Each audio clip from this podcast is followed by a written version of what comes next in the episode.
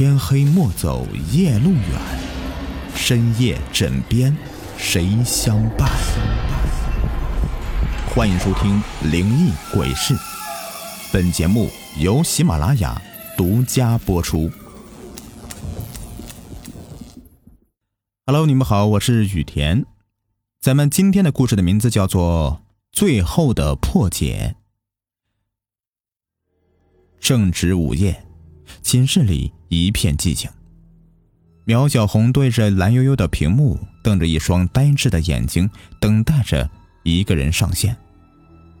果然，校园 BBS 里出现了一则帖子，帖子整个色调都是黑的，标题上还有一支蜡烛，上面写着：“唯一破解大师精灵校园勇鬼附身、鬼事缠身，均可来报名。”哎，对。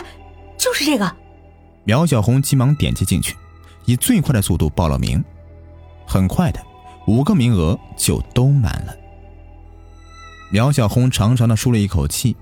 自从发生那件事之后啊，她就再也没有安生过。现在终于可以放心了。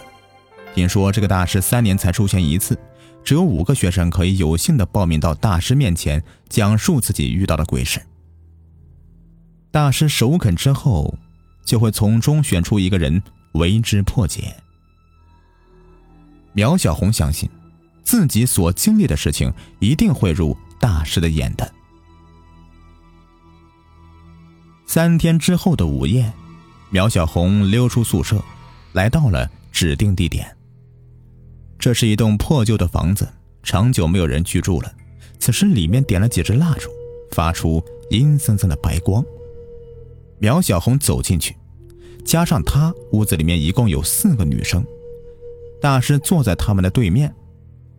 出乎意料，大师是一位老者，脸色惨白，眼睛发蓝，笑容却是非常安详。他说：“你们一个一个的说出自己的故事，我会选择一个最为严峻的，帮他化解。”我先说，我的故事才离奇呢。只要我说完，你们都不用讲了。一个叫菲菲的女孩跳起来，在众人的白眼中抢先讲了起来。她的开场白是这样的：“我现在想起来，真是后悔啊！这一切都要从校西门外的那个十字路口说起。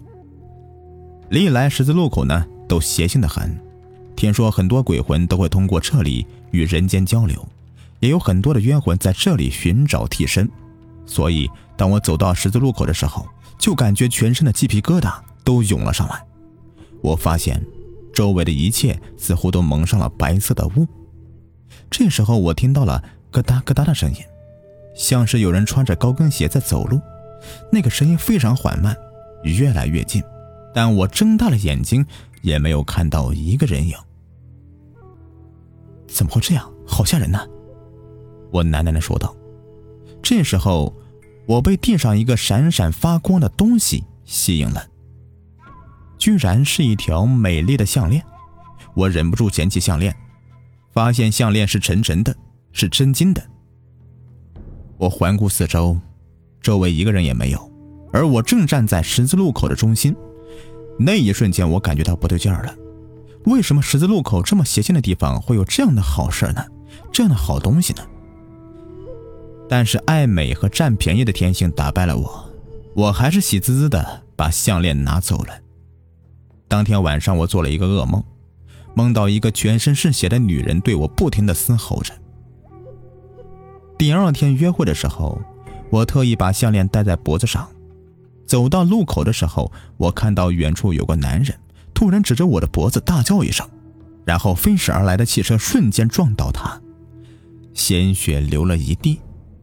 我吓坏了，忘记了约会，拼命的跑回宿舍。在这个过程中，我感觉脖子像是被紧紧的掐住了，喘不上气来。更可怕的事情还在后头。当天晚上，我浏览网页，发现一张诡异的照片，就是从那个被撞死男人相机里面发现的。照片上，有一个女人站在路口，他的背后扶着一个脸色惨白、双眼乌黑、长发垂地的女鬼，而那个女人，我看清了，居然就是我。菲菲叹了一口气说：“唉，你明白了吧？我在十字路口捡了一条项链，顺着那条项链，我的背后就多了一个鬼。就算此时此刻，我背后的那个鬼也是存在的。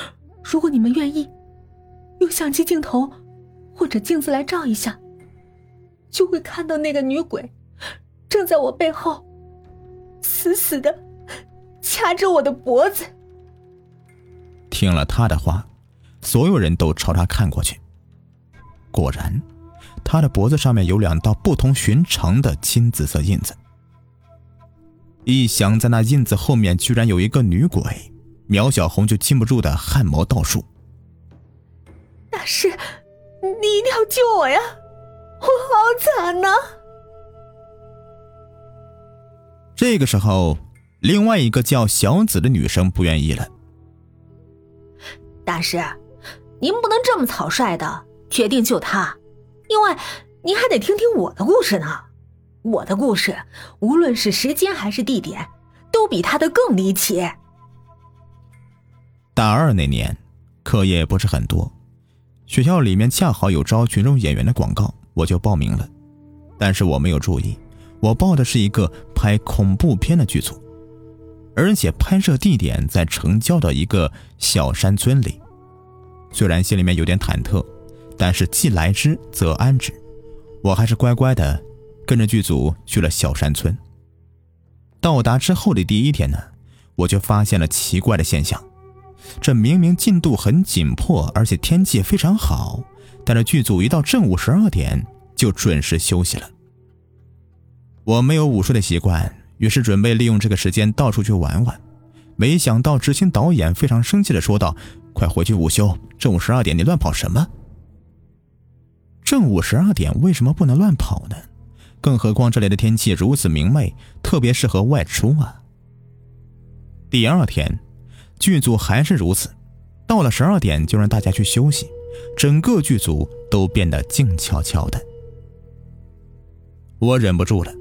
准备偷偷的去玩一会儿，我悄悄的走出帐篷，走到离大家比较远的地方。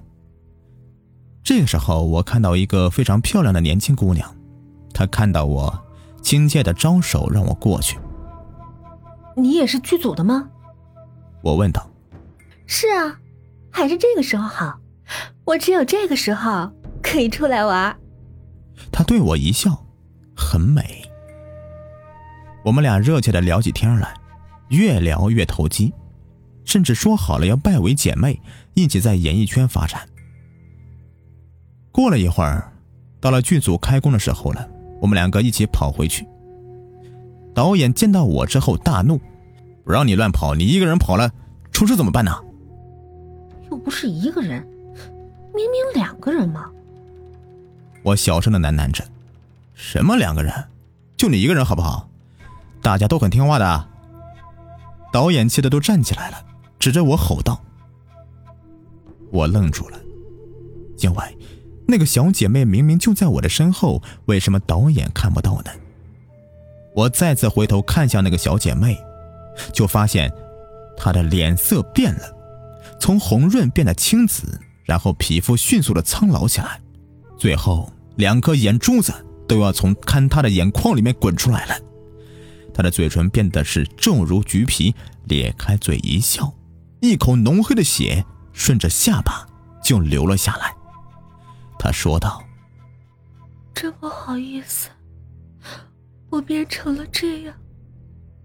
本来我就说嘛，我只有正午十二点能出来，因为过了那个时段，我就……”我终于明白导演不让正午出去的原因了，也是在这个时候才知道，所谓的阳极盛则阴，其实正午十二点和午夜十二点是一样的，也是一天当中阴气最盛的时候。你们以为事情就这样结束了吗？根本没有。后来我在剧组的每一天，那个女鬼都跟着我。拍完戏，她居然跟着我回到了城里。我曾哭着向她抗议，结果她对我说：“别这样，我们不是要拜为姐妹吗？你别想抛下我。”我不知道他何时会出现。每天生活在惊恐之中，我不惨吗？我我不应该被解救吗？你惨，我我才惨呢。坐在角落里面叫梦梦的女生开口了，她一身黑，就像参加葬礼时穿的一样。她指着自己的衣服说：“你们以为我喜欢穿这样吗？我以前特别喜欢穿。”颜色艳丽的衣服，但是自从发生那件事以后，我一点带色的衣服都不敢穿了。这一切都要从那次约见网友说起。我加了一个摄影群，在里面发现一个志同道合的男人，我们相聊甚欢，很快的就约定见面了。见面的地方呢，在一个非常文艺的咖啡馆。那天我特意打扮一下。穿上了我最喜欢的红色连衣裙，我敢说那天我是人群中最受瞩目的，但也正是因此出了事。就在我离咖啡馆还有几十米的时候，我突然看到前方围着许多人，还有一些人边往那里跑边大声喊：“出车祸了，好惨呐！”我也凑了过去，我看到一个被撞得支离破碎的男人，手边还有一部照相机。那个男人明显已经咽气儿了，一双眼睛却还不甘心的睁着。接下来，恐怖的一幕就发生了。当我靠近的时候，身体的脸突然扭了过来，一双眼睛死死的盯住我。周围人都尖叫起来，说是诈尸了。我认出来，这就是我要见的网友，但是我从未给过他照片，他是怎么认出我的呢？有位老者告诉我，他说：“因为你穿的太艳丽了，那么红，死人是见不得红色的。他本来就没有闭眼，你这一抹鲜红啊，刺激到他了，他就要看你，而且他会把这一眼记得很深很深。你要小心呢，他恐怕会一直纠缠着你。”我吓坏了，拔腿就跑。身后那个男人还是死死的盯着我。现在你们明白了吗？就因为那件红衣服，我再也没有摆脱那具尸体。我随时随地都能看到他的眼睛，就只有一双眼睛。虽然我已经改穿了素色的衣服，但是这都改变不了那个事实。我现在。就是现在，都能看到他的眼睛，就在窗子外面。那双眼睛正死死的盯着我。大家顺着梦梦指的方向看去，一片苍白。但是从梦梦那惊恐的脸色来看，她应该是真的看到那个男人的眼睛了。那是一双无处不在的眼睛。现在只有苗小红没有讲出自己的恐怖经历了，大家都用期待的目光看着她。苗小红清了清嗓子说道：“ 我我这个故事和你们的都不太一样。我是个性格比较怪的女生，自从上了大学以后就和室友处不来，于是大一下半学期我在校外租了一间房子独住。”你们也知道，大学生没有什么钱，但好在我要租的那个房子特别便宜，我兴奋的就住进去了，一点都没有什么怀疑。入住的第一天晚上，睡到半夜的时候，我被一阵冷风吹醒，我睁开眼睛，发现头顶的吊扇居然正在缓缓的转着，真是奇怪啊！我根本就没有开过呀。我想肯定是电器太老出现问题了，于是就伸手关上了。第二天晚上，到了半夜的时候，吊扇居然再一次的打开了，又转起来。我再次关上，但是这次感觉有点害怕了，因为我听到吊扇发出凄厉的吱吱声，不像是电器常有的声音，倒像是有人被掐住脖子时发出的呻吟声。第三天晚上，我格外长了一个心眼。把吊扇的总电源都给关掉了，然后，没想到，半夜的时候，吊扇再一次打开了。我惊恐的坐起来，直勾勾的盯着吊扇。这时候，我发现吊扇下面出现一双脚，然后又出现一个女人的身体，一个穿着红衣服的女人吊在吊扇上。我无法形容那种恐惧，不知道自己是怎么逃出那个屋子的。我只知道。后来我去找房东，房东承认了房子里面有鬼，说那里面曾经住过一个疯女人，在吊扇上面吊死了。因为成本原因，他一直没有换吊扇。重要的是啊，他也不敢去碰那个东西，因为吊扇一碰就会发出凄厉的吱吱声，太吓人了。从那以后，我再也不敢独自的去租房子住了，又搬回宿舍。但是事情远远的没有结束，只要我靠近哪个吊扇，哪个吊扇就会自动的旋转起来。有时候我会在吊扇下看到一双脚，有时候会看到一具红衣女人的尸体，但更多的时候什么都看不到，只看到吊扇在转呐转呐，还有那吱吱的声音。苗小红话音刚落，这个破旧的房子里。突然传出吱吱的声音，大家顺着声音看去，那里有个吊扇，居然真的转了起来。苗小红说：“大师，我受不了了，你你你救救我！”现在所有人的故事都讲完了，就等大师定夺要救谁了。大师清了清嗓子说。你们都很可怜，但我的规则是只能选一个来破解。我要怎么选择呢？不如这样吧，我给你们讲一个故事，听完故事之后，你们自己做出决定。这个故事呢，也要从一个剧组说起来。有一个女演员，人很漂亮，也想出名，她接了一个恐怖片。拍摄地点呢在小山村里。到那儿之后，她才发现那根本就不是正经剧组，也没有导演想拍片而是投资人看中她的美貌了，想要潜规则她。女孩非常害怕，在荒山野地里面也没有人救她，她只能拼命的跑，拼命的跑。跑到一处山崖的时候，她看着不高，准备跳下去，却没有想到脖子上面的项链。居然缠在树上，你们能想象得到吧？他的身体已经跳下去了，脖子却挂在了树上。项链是那个投资人买给他的，纯金的，非常结实。他就这样的活活的给吊死了。一个美丽的姑娘就这样成了冤魂，而导演和投资人却逍遥法外。女演员的鬼魂只有每天正午时分才能出来，一直在寻找报仇机会。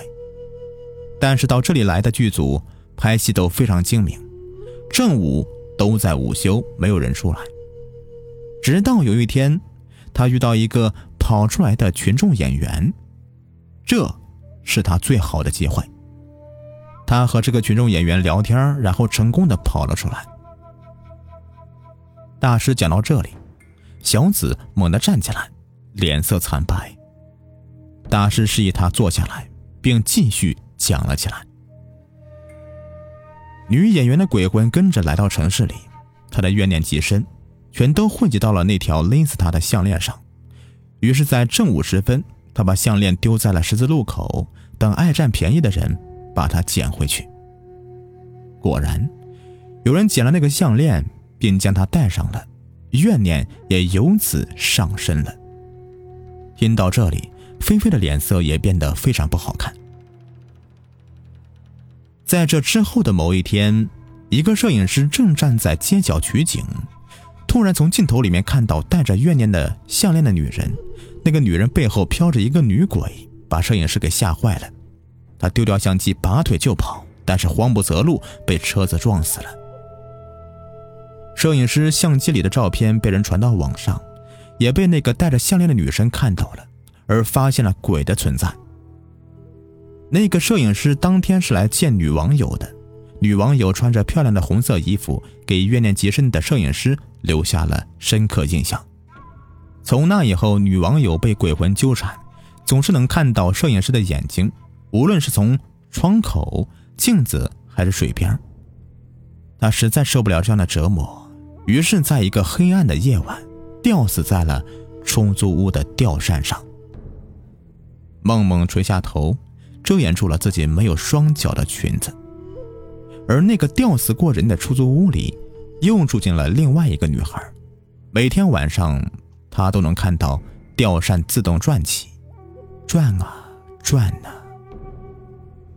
所有人的目光都落到了苗小红的身上。苗小红惊呆了，环顾四周，突然明白了一切。原来，他们每个人的遭遇都有着千丝万缕的联系。大师说。现在，我想你们都懂了，在你们当中，有的还是人，有的已经是忍受不了痛苦而自杀成了鬼了。但无论如何，你们都是互为因果的，彼此不要再折磨和伤害了。过去的一切都放下吧，活着的好好活着，死去的就安心去投胎吧。在座的四个女生都垂下头了。大师说：“这就是我的唯一破解。其实并不是只救一个人，而是只有一个故事来解救你们唯一的故事。”砰砰砰！就在这个时候，敲门声居然响了起来。谁会在这个时候敲门呢？大师微微一笑，说：“ 你们想想呢，报名的是五个人，只来了你们四个，不是少一个吗？现在敲门的，肯定就是第五个人了。”门开了，从外面急匆匆的走进来一个男人。男人穿着高档西装，但是脸上的神色非常憔悴。他看到大师之后，猛地扑上来，一把拉住大师的手。是，我是个投资人，我曾经想要潜规则一个女演员。哎，说句心里话，在我们这行业里面，真的不算什么事儿。但是那个女人刚烈极了，居然在逃跑的时候被一条项链给勒死了。从此以后，我总是能够梦见她，还有许多我不认识的大学生模样的人，我每天晚上都睡不着。大师，你救救我！大师笑着说：“你知道，我这里是唯一破解。我知道，我知道，你是不是只救一个人？那没有问题，我有钱，您救我最合算了，我有的是钱。”同四人从怀里面掏出一张支票，刷刷的写了起来。大师把脸转向苗小红等四个女生，说。如果刚才我的破解并不能让你们完全放下，那么现在，罪魁祸首就在这里，你们还等什么？啊的一声，房间里面响起一阵女生的尖叫。投资人抬起头，看到四个凶神恶煞般的女生疯了似的扑向了自己。为什么？他吼道。大师微微一笑，嘿嘿嘿，这是。最后的破解，在上期故事里呢，有看到朋友拿我和一些讲故事的前辈们做比较。我呢，半路上车啊，一直也都在学习。能把我跟大师们放在一个高度做比较呢，也看得出来啊，你们是很希望我能变得更加优秀起来。我会更加努力的去学习大师的优点的，更加完善自己。还有就是你们那些段子都哪里去了？我每天想找一个有意思的听友送点小礼物都找不到啊！快来吐槽啊，你们！